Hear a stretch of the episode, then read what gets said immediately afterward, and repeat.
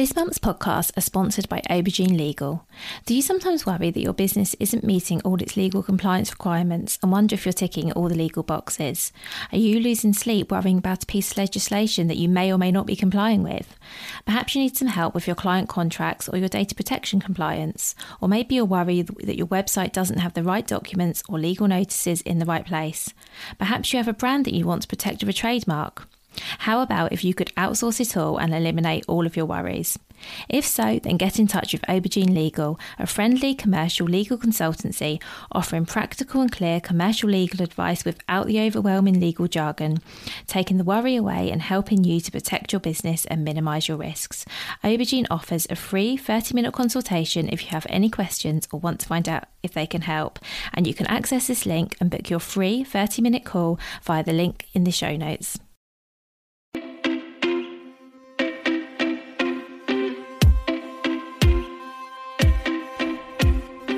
Welcome to the Bring Your Product Ideas to Life podcast. Practical advice and inspiration to help you create and sell your own physical products. Here's your host, Vicky Weinberg. Steph Caswell helps coaches and consultants to write their first book, giving them the confidence and skills to share their knowledge in a way their readers will love. So I'm so excited to have Steph on the podcast today. Um, we've already had a few authors on here talking about their fiction books. Um, Steph specialises in non-fiction and about helping service-based businesses um, write their first book. So I'm I'm thinking this is going to be a really interesting episode, and I'm so pleased to have you. So welcome, Steph. Thank you very much for having me. Oh, you're so welcome. Um, could you start by just giving us introduction to yourself and your business and what you do, please? Absolutely, yes. So I, uh, I'm Steph, and I run um, Creating Happy Writers, which is a brand, a business that uh, works with, like you said, coaches and consultants uh, primarily to help them write their first book. Um, I've written five books, um, all of which are, are nonfiction. Um, so I wanted to put my expertise into helping other people achieve the same thing because I think lots of people feel like they've got a book inside them um, and they're just unsure how to go about putting one together. So I thought I'd put my expertise in uh, in all of that into helping others to do the same. Oh, that sounds fantastic. Thank you. And I, I, was saying to you just before we started recording that, yeah, I've started to feel in the last couple of months that maybe I do have a book inside me. But as you say, it's just so daunting to think about creating a, a book. And um, as you know, this podcast is about sort of creating products, and uh, but books is one we haven't really touched on. And I think it's one that a lot of people, myself included, are a bit scared of because there's just so much like like anything there's so much unknown unless you've done it. So i'm really excited to dive in and ask you lots of questions. Um, so let's start if it's okay steph with um, why do you think writing a, a book is a is a good idea for for, for um, consultants and coaches and other service businesses? Why why is it something that they might consider doing in the first place? I think it's an opportunity to show your expertise in an area that you feel comfortable with. Um, I think it's something that people only try to do once they've been going for a little while, once they've really established their audience, their niche. Um, I used to be a teacher and I wrote three of my books were for teachers and I wrote them sort of 10 years into my teaching career. And I found that at that point I had quite a lot of knowledge to share and I wanted to do it in a way that people could learn from but also for me my style is to be a bit witty um, a bit i don't know just to try and put the fun back into into teaching. Uh, so i i thought actually why not put the two together? And um, yeah I, I, wrote those books f- from that perspective. And i think now that i am a coach i can understand when you've got a niche and you want to reach people um, having a book not only gives you that sense of a, an authority in your area of expertise, people will look to you and think, oh, okay, gosh, they have a lot of knowledge around a particular subject. But it also gives you the chance to kind of share in a way that other people might not feel that they can do and writing a book is a real achievement in itself because it's like you saying it's, it's quite a daunting process and i think it's something that a lot of people want to do, but they're not sure how to. And when they do end up writing it and they do put it out there, they then feel such a sense of accomplishment. and I think that drives me to do what I do because I really want people to succeed in something they've maybe thought that they wouldn't be able to do before. So I think it's really, really valuable for coaches and consultants to be able to show that showcase what they know. Thank you. And so, do you think that someone has to have been doing what, whatever it is that they're doing for a couple of years before they even think about writing their book? Or is it something you could do, you know, when you've been going for, you know, you, have set your business up six months ago? Um, what are your thoughts on that? I think it's down to confidence levels. Um, I would say I wrote two, I ghost wrote two books for an Australian publisher uh, on more of a personal development vibe. And that wasn't an area that I was um, doing a business in, it was just an area of personal interest. And um, they approached me to write uh, about kind of mindset and that sort of thing. And so, not necessarily, I just think the thing with publishing these days is even if you self publish, you need to have an established audience who are going to want to read what you put out there. Um, if you want to be traditionally published via, you know, a, a, publishing house, it's one of those things where they now look to see do you have an audience that uh, already in, established, so that you they know that you've got some people who are going to buy it essentially because sadly it comes down to whether it's marketable whether it's worth buying from their perspective so either way I think it's easier to do if you have an audience. It's easier to do because you probably know them really well. Um, like I knew uh, teachers really well, so I was able to empathize with them quite easily. I knew things that they commonly found difficult, so I felt that actually that audience was there already. Um, and I used to um, do a podcast myself for teachers, so again, I had listeners and things like that. So it's one of those things that it comes down to confidence at the end of the day. And I'm not saying that you shouldn't if you're new to your business. I just think for ease, it's probably worth waiting, maybe even a year if you've built up um, a bit of a following and you've got uh, you know consistent uh, clients and people like that who are interested in what you're saying. Then for sure um, you can do that. And we'll talk about all of the steps you need to go through a little bit later. But I'm assuming as well that there's nothing to say you can't start thinking about your book, preparing to write your book, writing your book, um, whenever you like, really. Because I, mm. I, mean, something that I, I, don't know is how long. I mean, you're probably going to say how long's a piece of string, but how long does it take to sort of have a completed published book, whether that's self-published or otherwise? Um, it's very dependent on you as a um, as a person, how committed you are to the process. I think there are easier ways to kind of map out um, how long that process will take. So, for example, I often share with people that if you give yourself a self imposed deadline, so say, for example, you want to get your first draft done, um, and say, for example, in 10 weeks, and that sounds quite daunting. But actually, it works to give yourself that deadline because otherwise, it can be one of these projects that you think, "Oh, I'll get to it one day. I'll get to it one day," or "I'll you start it and then you think I'll finish it one day." if you give yourself that self-imposed deadline um, it can just really help you to start the process so say for example you wanted to do most non-fiction um, books are i'd say on average 50000 words uh, my my three for teachers were roughly 30,000 words. So if you're self-publishing, it really doesn't matter what the length is, as long as um, you know you're putting in good quality content. If you're going down the traditional route, they say sort of 50 to 75,000 words is kind of where the average is. So, say for example, you were me writing that 30,000 word book, and I knew that I wanted to get the first draft done in 10 weeks' time. That means I need to, to write 3,000 words a week. And then what I do is I then break that down into how, how much I need to write per day. Um, and so it just makes the whole thing less daunting because you've given yourself a deadline and you're breaking it down into manageable chunks. And anybody knows that if you're trying to achieve a goal, you know, breaking that down is such a key factor. Um, so I think that's that's what to to bear in mind. It's what you can manage for starters, um, what your you know your current schedule's like, whether you know you can fit in writing a book, because to write it you really need to dedicate time to it, probably on a daily basis. Even if you're only writing 500 words a day, it's just keeping that consistency up. So I would say probably uh, if you're going down self publishing, you could self publish your book within six months um, if you had a real sort of focus on it for a sustained period of time.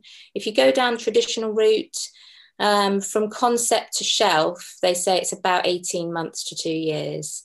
Um, so it's not as quick as self publishing. Some people use their book as part of their sales funnel, which is, again, they kind of do an ebook, a PDF kind of um, idea.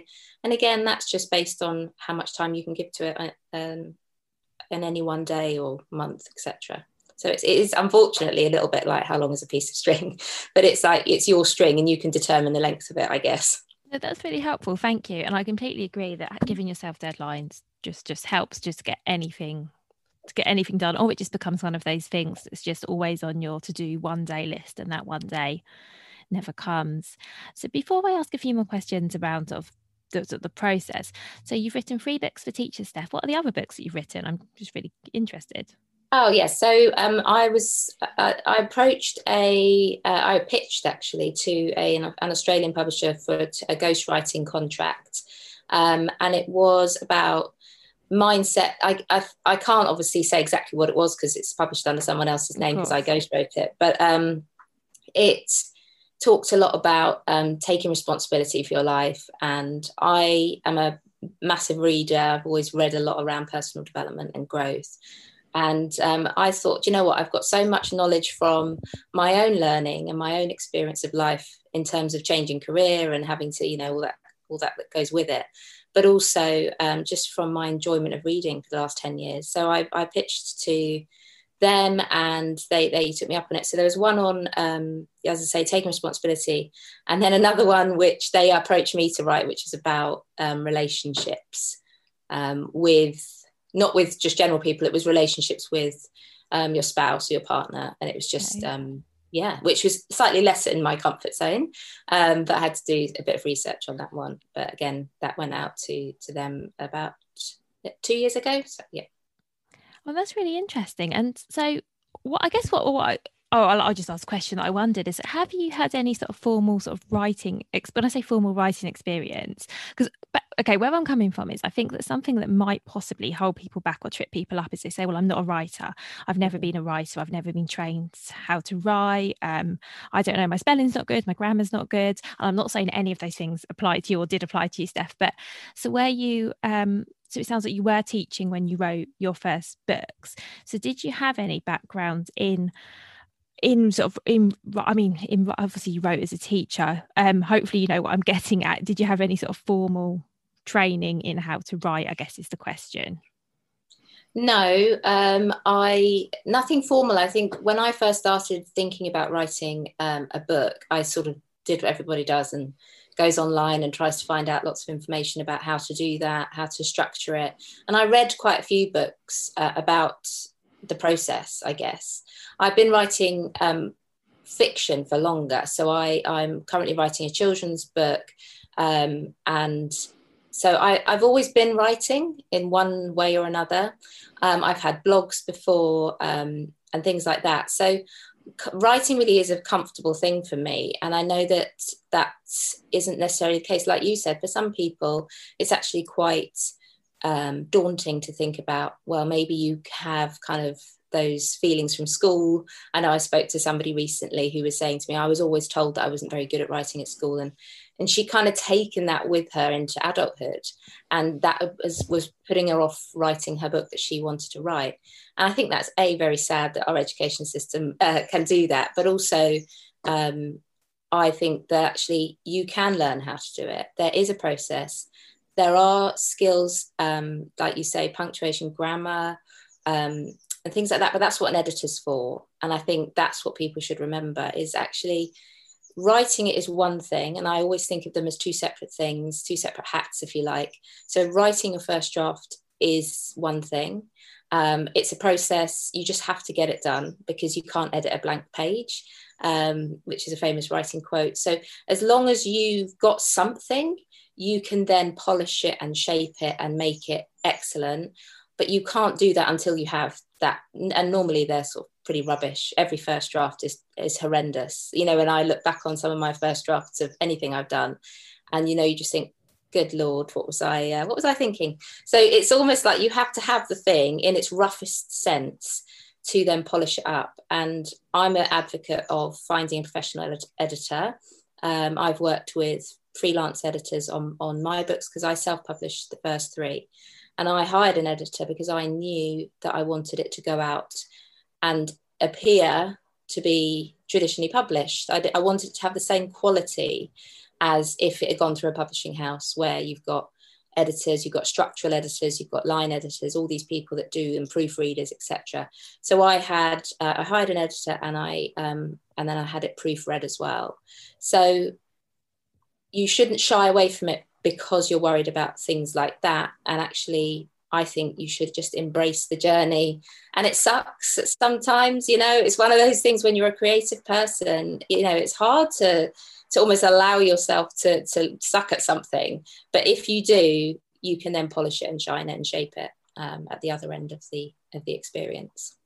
Well, thank you so much for that. And I think I, I really botched how I asked the question, but I think I was I was basically just trying to dispel, dispel the myth that you have to, you know, have gone to uni and studied English or had some kind of background in copywriting or whatever to actually write something because i'm with you on that you can you can write a book and call yourself a writer and it doesn't matter where you know you can you can do that you can choose to do that and i i'm completely with you as well it sounds like you just need to get some words on the mm-hmm. page mm-hmm. yeah. and um and take it from there and that's and i imagine that's probably the hardest thing um getting started so i guess while we're on on the subject of things that perhaps people struggle with, what are some of the things that you hear that maybe either stop people from even starting their book or perhaps you know trip them up halfway through prevent them from finishing? What are some of the, the common things that that you hear about and, and what can we do to get over them? I think the biggest thing as with um, a lot of things in life is mindset. People are battling with that inner critic that inner voice who when they sit down to write they you know that, that inner critic's on the shoulder and is sort of saying who's going to read your work? Um, you don't have enough knowledge um, you know what if it what if it's awful? What if you get terrible reviews? And and that's a voice that i would say all the people that i work with and myself um, have to battle with listening to and um, Elizabeth Gilbert is is um, a great writer, and, and she wrote a, a, book called Big Magic, which is an excellent book if you are somebody who battles with your inner demon and your creativity. But she was on a podcast and she was saying, you know, what she does is she accepts the fact that this inner critic is going to come along for the journey, and she said they can sit in the back seat, but they're not allowed to tell you the route. They're not allowed to comment on your driving if you like you know you're writing they can come along because you've got to embrace the fact that they will just be there anyway. You can't silence your inner critic because it's just part of who you are unfortunately. So it's about almost saying to them okay you can come but you need to shush i'm not listening to you. I, you know and it's it's that constant battle really that i think a lot of people um, struggle with. And it can put them off even starting just because every time they sit down to start they think you know this is this is silly what a silly idea. Who who thinks i can write a book? Um, i guess the other thing people commonly struggle with is how to structure it how to put a book together when you have a wealth of ideas and knowledge. How can you almost sculpt it into something that is um, a journey? And i always talk about the reader's journey and the reader has to go on a journey when they read your book and as an author and as a coach and you have to know where your reader is at the start. And you almost have to hold their hand through the book. And at the end of it you need to think where do i want that person to be by the end of it? How do i want them to be feeling? What do i want them to have learned? What do i want them to take away from it and do? So it's it's worth thinking about it in terms of starting with your reader in mind. And stephen covey always says about start with the end in mind. So always think about where do you want them to how do you want them to feel? Um, and another way to battle that, I suppose, is also to think just write for one person. When you're writing your book, write to some people do ideal client work when they, when they set up a business, a service business. And it's almost like think about your ideal client. Who are they? And they often become your ideal reader. And then just write to them. So rather than thinking, oh my gosh, this book could be read by hundreds of people, thousands of people, don't put that pressure on yourself. Just think, okay, I'm going to write to this one person. And if I can change one person's life, the better by what I'm putting out there, um, that can help with the battle of just getting started. And essentially, you just have to write. I know it sounds such trivial thing to say, and I don't mean it to sound trivial. But what I tend to do is I put a timer on my phone for half an hour or whatever, and I will just set the timer and I just go. And I know that a lot of what I'm writing isn't going to in, be in the final draft. But like I said, unless you have something to work with, that final draft won't happen. So put a timer on, just set yourself half an hour and just type, type, type. And if you're not sure of something, I just write XXX if I don't know. I don't think, oh, I, I don't know how to word that. I don't know. As long as I get the general gist, if I can't think of the right word or I can't find the right quote, or I just put three X's and I know that I can come back to it when I'm editing and sort that out. So it's just about releasing some of that pressure you put on yourself. That's really good advice. Thank you. Um, and I was going to ask about some of the things that might trip you up as we go, but maybe maybe the best way to approach it would be to talk about sort of from the beginning you know how you go through the process and then i'm sure that will lead to some more questions so maybe we could start with how do you even choose the topic for your book um, because i think some of us can actually struggle even to define like a niche you know as a coach or a consultant or any kind of service business plenty of us sort of do different things or um, have varied customers how do you even know what to write about I think the place to start is definitely with your first book is an area that you feel comfortable and confident to write about. I think if it's a, uh, an area that you um, you coach regularly in, then all the better. But sometimes, actually, you know, working with a client or working with a, you know a group of people can get an idea flowing in your mind for a book. Um, so I think that the the way to to to do that is is just to think right think of your big niche. So I'll give an example from my books. So I um, chose a niche of newly qualified teachers.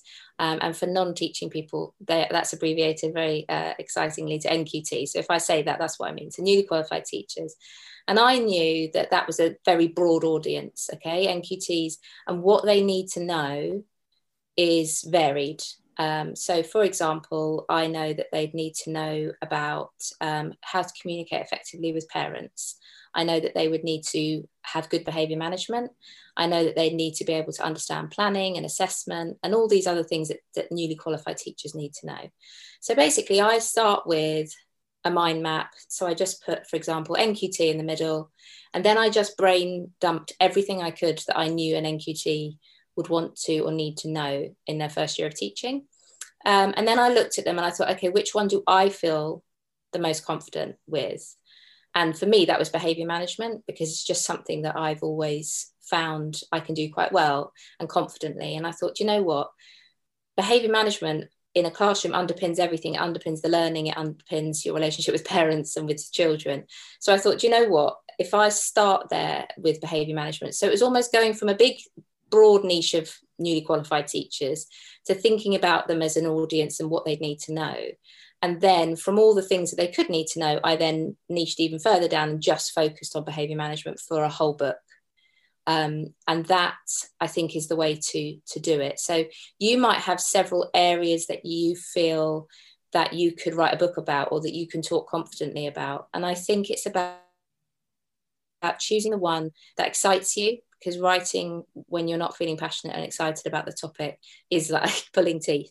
Um, but also that you can really niche down into it, just one topic and it can cover a whole book. And I think if you try and cover too much in one book, um, to, from too many areas within your your target um, market, your your audience, it just becomes very fluffy and woolly, and it's not very detailed and helpful. So um, yeah, I think that's the way to start is to to try and think of the big picture. I call it big picture thinking, and then really try and pull out okay what which one of these smaller areas could i focus on? And that's that's quite useful. That's really useful. Thank you so much. Because that was something i was wondering whether you go broad and try and cover lots of stuff because you know lots of things or whether to go deep on one topic. So that's really useful to know that. Because i guess that if there are other topics that interest you and excite you you can write those books down the line yeah for sure i mean I, well, my other two books for newly qualified teachers uh, are about um, working w- with a teaching assistant because I know that, that that's quite uh, challenging for some teachers to manage another adult in the classroom. So that again is a book in itself. And also the third one is about special educational needs because I used to be a special educational needs coordinator. So I had that knowledge and I know that that's a very um, vast field for NQTs to try and wrap their heads around. So I was thinking, right, okay, how can I make this? This is what you need to know and not to, to worry. So again, it's yeah, I just took three smaller areas and made them into three books, which is probably why they were only 30,000 words rather than 50 to 75,000 words.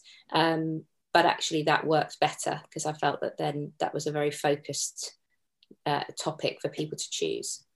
And I guess it's better as well that a book is as long as it needs to be because you could have presumably put in an extra 20,000 words, but then it would, it may have just been filler. And I think as a reader, um, I've certainly had the experience of reading a book before where I felt it could have ended three chapters earlier, or there mm-hmm. was a lot in there that was repetitive, or um, I've certainly experience that reading and i'm with you that i think that a book is i guess a book has to be as long as it has to be and there's no point stretching it to meet this word target if the content just doesn't allow for that.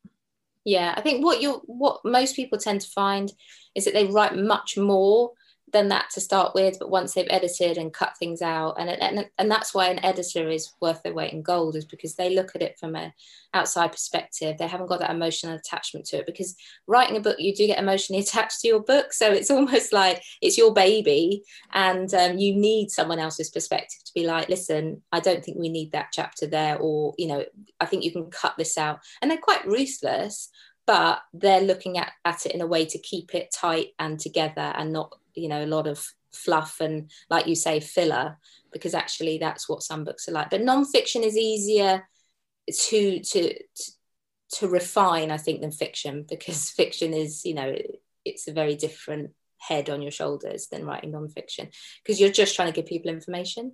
You're just trying to get them from a to b.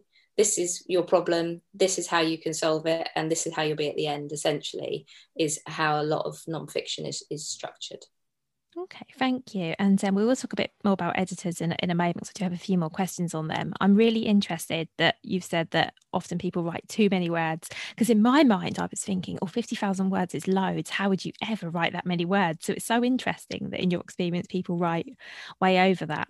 Um, yeah, I'm really, oh, that surprised me, I have to be honest. Yeah, I think what happens is once they um, get into the process because once you get over the hurdle of starting and you actually think to yourself, do you know what, I'm going to write each day. And I'm just, what I always advise people to do and what I do myself is I just, I never read what I wrote yesterday because what happens is you then start editing self editing, which is obviously an important part of the process, but you never actually move further forward because you then look back at what you did yesterday and you're like, oh, actually, I'm going to rewrite that bit. I'm going to rewrite that bit. I just plow on. I read the last, you know, bit of the last chapter so I remind myself what I've just said, where I'm up to. And then I just plow on until I get to the end of my first draft. And I never read the whole thing until it's finished.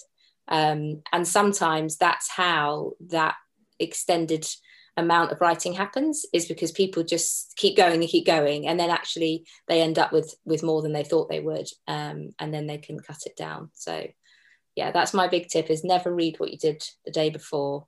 Otherwise you end up thinking well just spend a few minutes just you know altering that sentence or and and it's just really then difficult to keep going that that is really interesting. And actually i have got a, a, bit of a writing background. I've worked in various roles where writing was a big part of it. And i remember one thing that i was taught you know because not, not everything sticks but something that really sticks with me is i was always taught not to edit as i went. So to write and then come back and edit because you needed two different sort of mindsets of writing and editing. And sure yeah, that's something that's always stuck with me is not to sort of write a sentence and then go back and edit it and write another sentence and go back and edit that. And is that how you would suggest people write as well? Just get oh, the words 100%, out. A hundred percent. I think that's how I started was to to try and edit as I went, and and I never got anywhere. Uh, so I I am absolutely wholeheartedly agree with that, and I think that the creative um, brain, if you like, has to just be allowed to be creative if you start stepping in with the analytical side of you know your brain and your thoughts then it just interrupts creativity. I think if you can just say right okay i know for the next uh, 12 weeks i'm going to just be in creative mode and allow yourself to be in creative mode. And i will write things sometimes and think this like this is like just ugh, i hate it but i just keep going. I'll just think to myself don't worry about it now. I'm going to come back to it with a different head on different hat on where i am in analytical editing mode.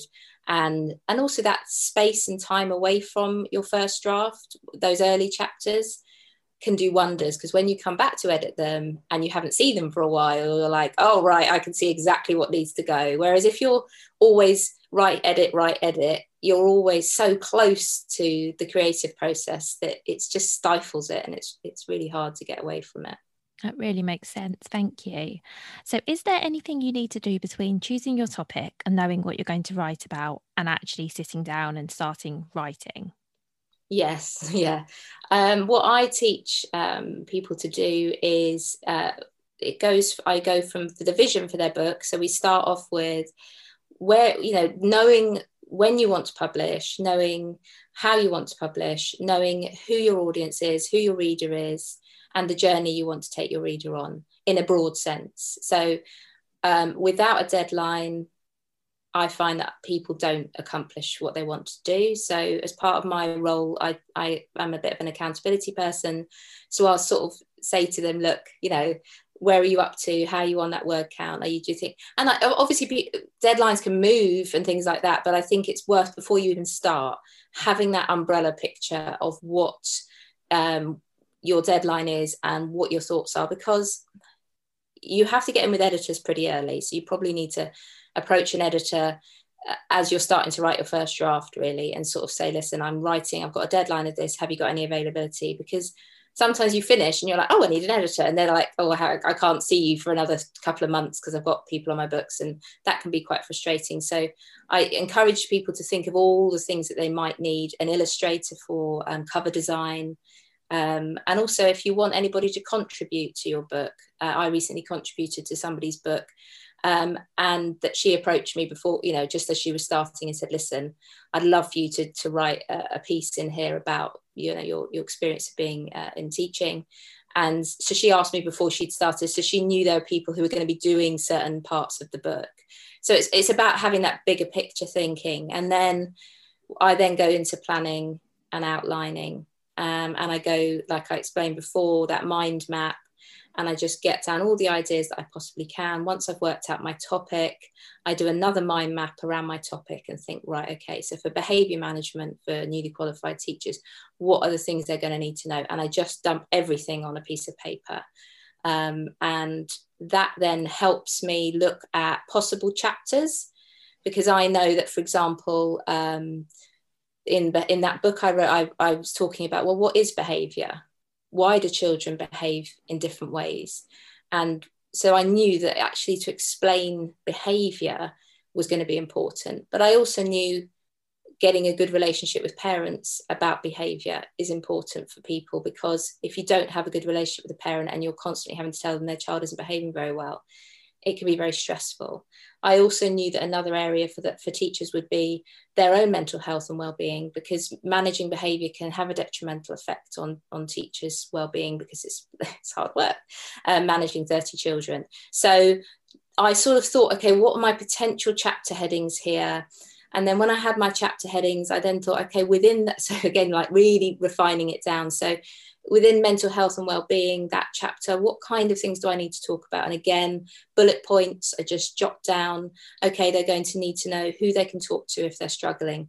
They're going to need to have some well-being um, habits in place to look after and protect their mental health. They're going to need to know that it's okay to struggle with behavior management. So it's, it's almost like you go from very big picture and you just keep going down and down and down until you get to your chapters and you think to yourself, okay, what's going to be in this chapter? And again, you just jot down ideas. Um, and then those ideas tend to be your subheadings. So you'd have a chapter title of mental health and wellbeing for teachers. And then you would have within that all those things that you thought they'd need to know tend to become your subheadings within your chapter. And then you can flesh out the content of each subheading. And it, that just means that it goes from this massive 30,000 word thing into being what am I focusing on in this chapter? What am I focusing on in, under this subheading?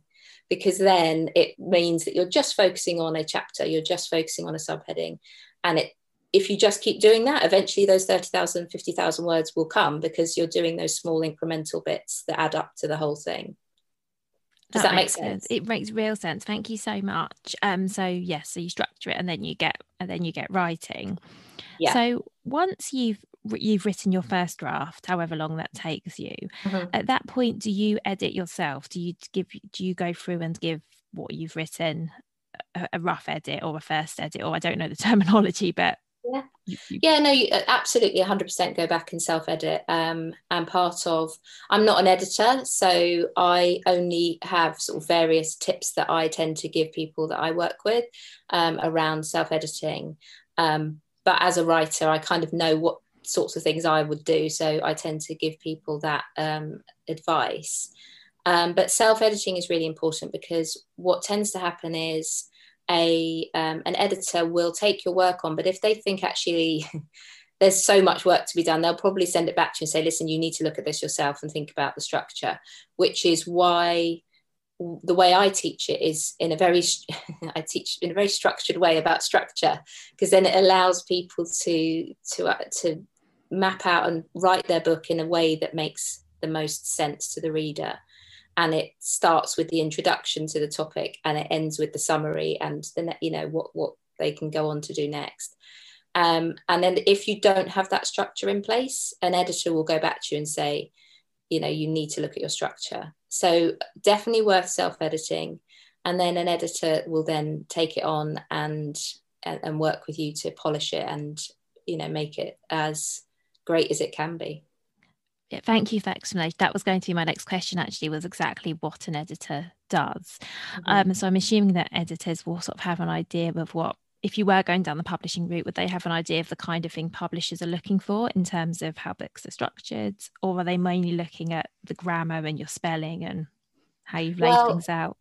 Confusingly there's different types of editors um, so what freelance editors tend to do is they'll tend to have different types of editing that they do in a publishing house you have structural editors, you have copy editors, you have line editors. Uh, you also have people who check it for to make sure that you are um, you're not going to offend anybody um, by what you've said and things like that. So in a publishing house, it's very different. It's very controlled. But a freelance editor, in my experience of working with them, is that they will first of all do a structural edit. So they'll look at the structure and think, does it flow? as a whole thing does it make sense the way it's structured from start to finish um, then they will then do um, like copy edits so they'll look at your your chapters they'll look at your the copy and they'll make suggestions about maybe cutting this bit out. You know they look at almost the larger chunks and then the line editing is when they look at punctuation grammar um, and things like that. So it starts off again with a very big view of your book and then as you go they'll then refine it down to work and then they look at the the minute detail.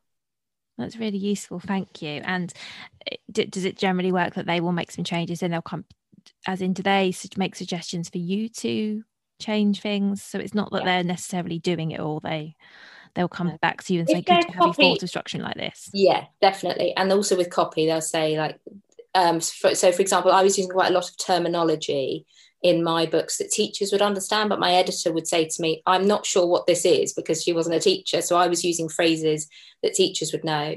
And she said, if, if that is what teachers know, then leave it in. But for her, because she wasn't, it kind of stuck out as a little bit odd. And then when I said to her, oh no, that's a term that we use in teaching, she was like, oh, then that's fine, just leave it in. So they won't ever change your book for you. They will just go away and say, these are my suggestions. Um, and essentially, if you're self publishing, it's up to you whether you take their suggestion.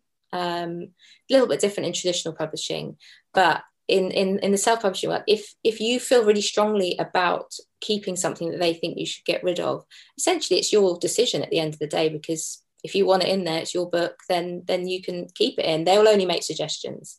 They wouldn't say to you, yeah, you have to take this out. They would just suggest, uh, you know, options that you could consider.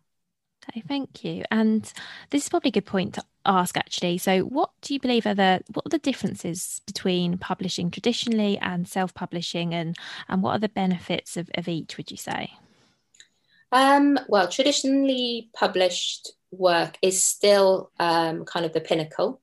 Um, I've self-published all my nonfiction uh, oh, and well, I had a, a, publisher for the the ghostwriting stuff, but obviously because it's not my name, I, I, tend to forget about that.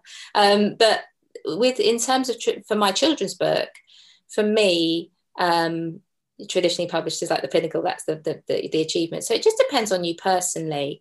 Traditionally published, you get um, obviously all the the marketing team behind you um, you get you work with an editor the difference is that when you approach a traditional publisher they will not ask to read your manuscripts they want you to pitch an idea and that's what some people get confused about because in fiction you have to submit your first three chapters and a synopsis of your story and then they'll consider whether they want to read the rest in nonfiction, they will um, they ask you to pitch just the outline and the overall idea of your book. They don't want to read the actual manuscript. So if you do want to go down traditional publishing route, I would pitch first before you write anything, because what they'll do is they'll say, yes, we like that, and then they'll commission you to write it.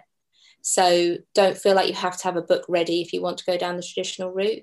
But as I said before, they are looking for people who have an audience to sell to because there's just not the money in publishing anymore to take on somebody who's an unknown. So, you know, if you've got, you know, 20,000 followers or something on social and you've got a huge email list of thousands of people, they'll probably listen to you.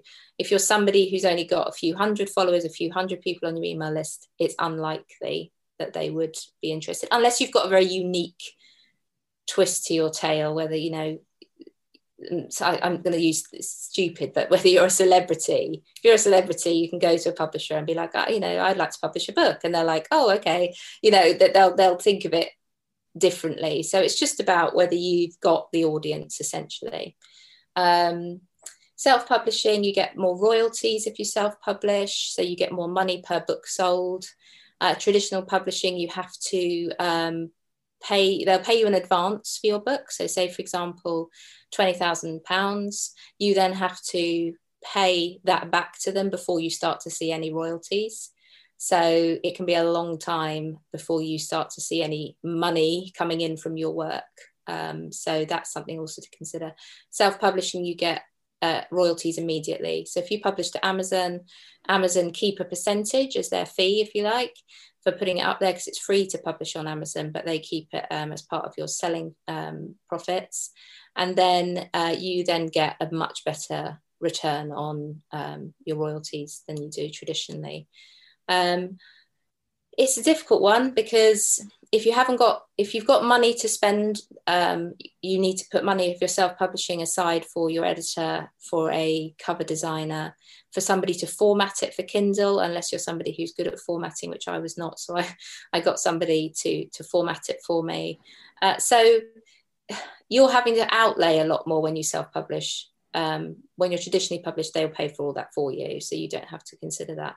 But you don't get the return unless you're yeah. somebody of massive following. Okay, that's really helpful. Thank you. And so, what kind of cost are you looking at to self publish your own book? And again, I know that this probably varies greatly. Yeah. Um, but I guess just a ballpark would be sort of useful for, for people listening. I would say um, to be on the safe side, I would probably put away between 500 to a thousand pounds to publish because an editor, a good editor, a good editor, and, and they are worth their weight in gold. I will say that. And it's worth paying for somebody who has that experience because you won't believe the difference from what you give them and what it comes out like. It's just incredible. Um, so yeah, they're normally five to six hundred pounds uh, might be more. Um, and then you've got the cost of a cover designer as a couple of hundred pounds for design work. So, yeah, maybe you're looking more towards the, the thousand pound mark um, to have uh, ready. Some people publish without an editor and some people publish without a cover designer. That's kind of why self publishing has had a bit of a bad rap over the, the last 10 years or so, is because people are not putting out quality stuff. So it's just about trying to be as professional as you can be and thinking if this was traditionally published through a publishing house, you know, it's going to look a certain way. So you want to aim for it to look as good as, you know, or near enough as it would as if it was traditionally published, so that you've got credibility. That's really helpful. And where would you go about finding editors and copy designers or illustrators or, or whatever you you need to sort of to actually yeah bring your book to life where do you go about finding these people um, sometimes it comes from recommendations. So if you know other people who've done self-publishing, um, then you, I always say go with recommendations, like with anything really, isn't it? That um, if you know that someone speaks highly of an editor, um, you can look on social, on Instagram. I um, am friends with quite a few editors and things like that. There's, There are a lot of people out there. Um, and again, it's like when choosing to, to buy any kind of service, you need to look at their reviews and um, and see what people are saying. Um, and the same with cover designers. There are loads, and what I love about it is there's loads of small businesses you can support by going and finding freelance editors and freelance cover designers. And the fact that, you know, you've got someone else a little bit of business out of what you're trying to do as well. I think yeah. I love that aspect of it. Yeah. Um, so yeah, that that would be my suggestion is try and find somebody who's gone there before. I've got people that that I know, so you know, people are always welcome to ask me um, if they want some advice on who to go to. Um, so yeah, that would be my suggestion. That's really helpful. Thank you. So let's say you've written your book, it's been edited professionally, and you've got a cover design. Um, so I guess you're almost there at that point. Yeah, you yeah. are. Yeah, and the the step then, um, probably before you you sort of upload it if you're going to self-publish would be to get a, a few beta readers in um, to read it first and give you some feedback because there's you can't detach yourself from it very easily you're so close to it because you're writing it um, like the editor has that kind of bird's eye view. If you can find some readers, it might even just be friends and family who can read it. And if they're going to be good, honest uh, feedback uh, people, then go to them. You want people who are who aren't just going to go, "Oh, well done, that's really lovely." You want people who are going to say, "Oh, I didn't really understand that bit," or "I think that bit's not as clear," because you can get that feedback and you can ask your you know you can ask your audience if you've got um, you know people in your audience who might want to read and give you some feedback um, you know if you're feeling brave it just depends but i do think before you hit publish do send it out to some readers first and get some feedback and if there are if there's something that comes up from everybody that they say this chapter and everyone brings up the same chapter as an issue then maybe you need to look at it again um, but it might just be that some people might say things and you think, oh, thanks very much, but I'm happy with it as it is. But it is definitely worth getting your beta readers lined up as well. Great, thank you. And then, um, what are the final few steps you need to do then to get it published? Well, you need to think about your marketing. Um, and I think what people forget is everyone's a bit nosy aren't they we all like to to know what's going on and if you can take your your audience on that on your writing journey with you by the time you come to publish and sell your book they're chomping at the bit so don't tell them about it once you've published it bring them along on on the journey um, and talk to them about it. And and i often say you know if you've got a cover design put it out on a poll on on instagram and say what are you what are we thinking? What are we voting here? So that they feel part of it. Because then when it does come out they are going to want to buy it immediately because they feel like they've been part of the journey of you writing it. So marketing it you need to think of in advance. Start to think okay if my deadline's this when do i need to start talking about writing my book you know go behind the scenes you know have pictures of you writing all that kind of thing that gets your audience kind of primed and ready to buy from you. Um, and it's your your beta readers can give you reviews. Um, so if you can get some reviews early on for your book that's that's going to be really really helpful. Um, and you'll need to consider that post publication is how are you going to get as many reviews as you can because amazon's kind of algorithm is to to promote and get people to see books with lots of reviews. Um, so you you want to get as many reviews as you can. So again, you're going to want to approach your audience and say, "Oh, if you read my book, you know, it'd be great if you could leave me a review." And I read a, a coaching book recently, and I commented on Facebook on the author and I said, Oh, I really enjoyed your book. And she went, Oh, thank you. Have you left me a review? You know, and it was, it's fine. I don't mind because I'm an author. I know how important it is. So, and I said, Yeah, I had. Um, and she was like, Oh, thank you so much. So just be cheeky, ask people, you know, if they've read your book, say, oh, I'm really glad you enjoyed it. Have you left me a review? Because that would be really helpful. And people are more than willing to do that. So yeah, the, the sort of post publication, sometimes you feel like when it goes out into the world, you can sit back and think, oh, I've done it. But actually, you know, you've got some work to do around uh, marketing it once it's ready and, and out there. Yeah, the authors that we've had on the show so far actually talk a lot about how they're constantly marketing their, you know, just continually, continually marketing their books. And I guess that's something that you need to just stay on top of and be doing consistently.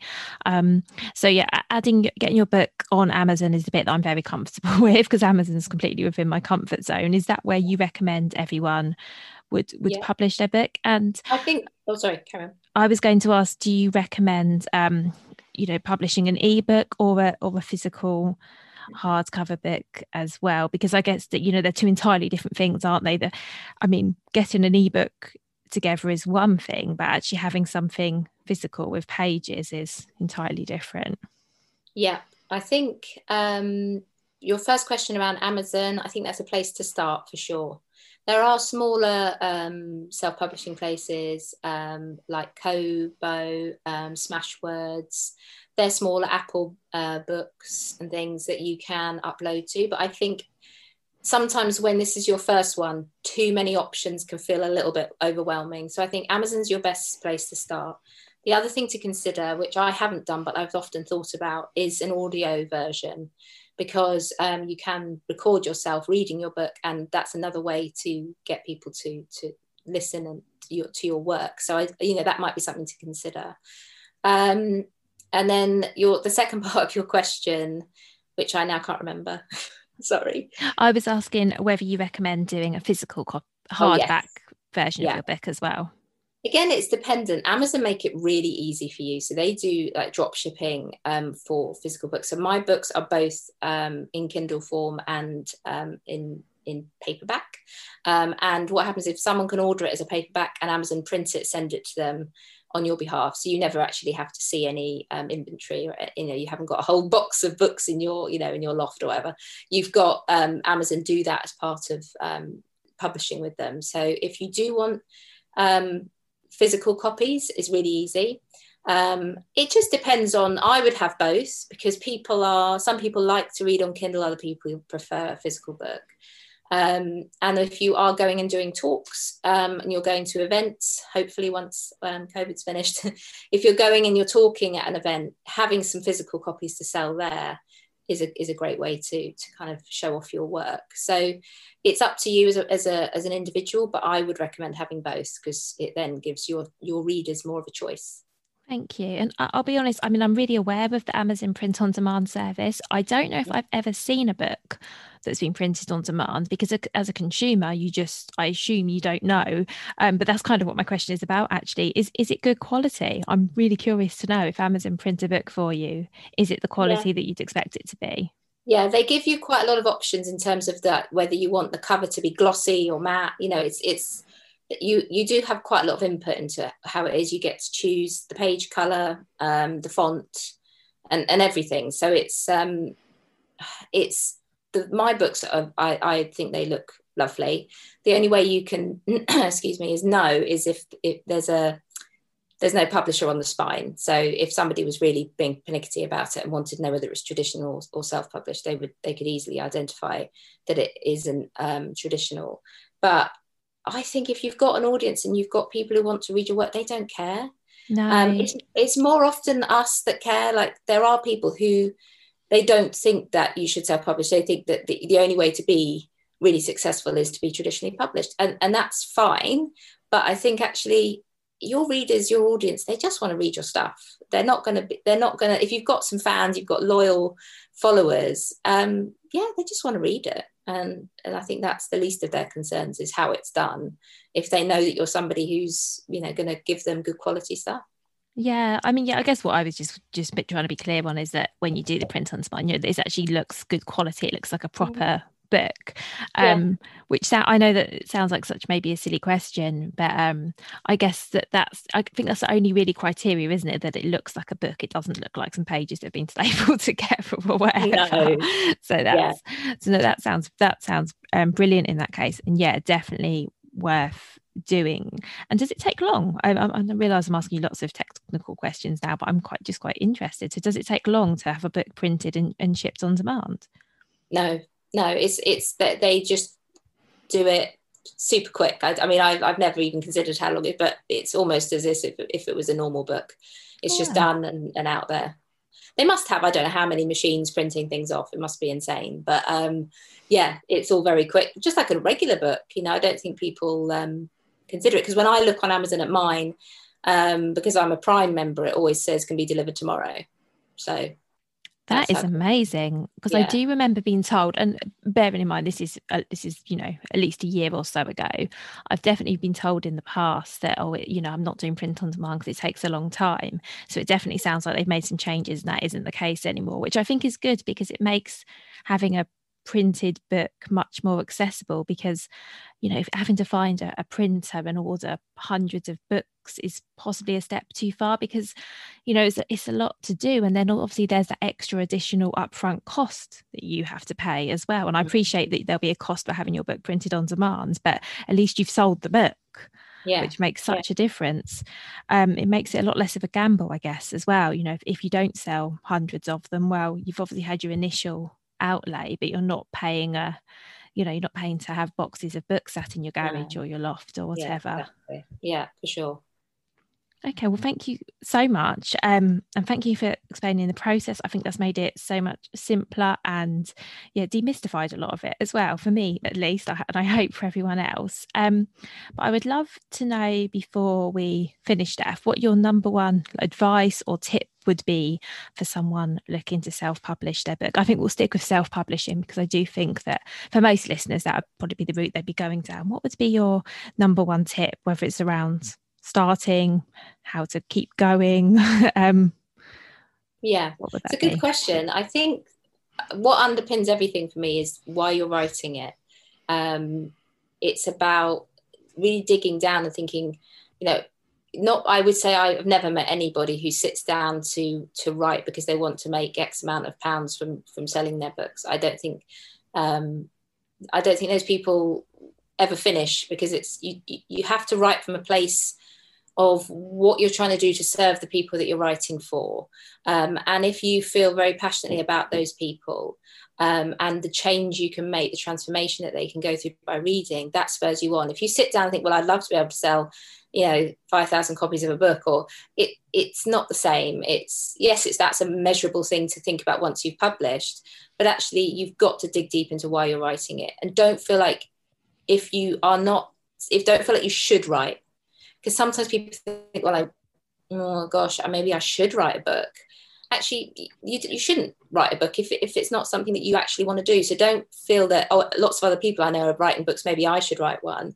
You've got to write one because A, you want to, but B, because there's there's something in there, there's a gap that you feel like you know you're going to fill with this work or that when you work with with clients that they are always saying to you oh gosh i really struggle with this and it keeps cropping up and it keeps cropping up and you think okay well, there's that could be a topic for a book there, um, and I could then help those people. So yeah, that's I guess that's my tip is just to kind of really engage with why you want to write, um, and and just feel as though think of the one person. Don't try and write for everybody because you write for nobody. You know, think of one person and think about the change that you can make for them. And for me, that I knew that my reader was a teacher who didn't know how to manage a class and it was causing them anxiety at the start of my book.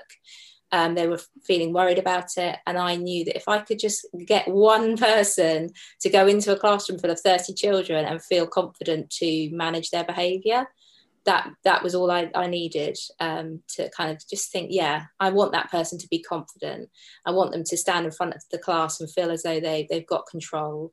Um, and that's what spurred me to write it really not thinking about you know all the other stuff that comes with it that's amazing thank you so much Steph thank you for everything that you've shared um yeah you've given us so much and I really really appreciate it thank you so much you're very welcome Hi, thank you so much for listening. As always, I would absolutely love to know what you thought of this episode. Please do remember to rate and review the show, and also, most importantly, subscribe so you don't miss out on any future episodes. And as a reminder, I release a new episode every single Friday. So take care and look forward to speaking to you again then. If you've been inspired to start a podcast in 2024, I really recommend my podcast host, Captivate. Captivate were my top pick when I started podcasting four years ago because of how easy it was for a complete novice like me to get started. I've stuck with them for the last four years because Captivate is still really simple to use. They keep adding great new features like the ability to share ads like these, and they've just been really reliable. So when you're ready to start your own podcast, you can use the link in the show notes and get a free seven day trial with Captivate.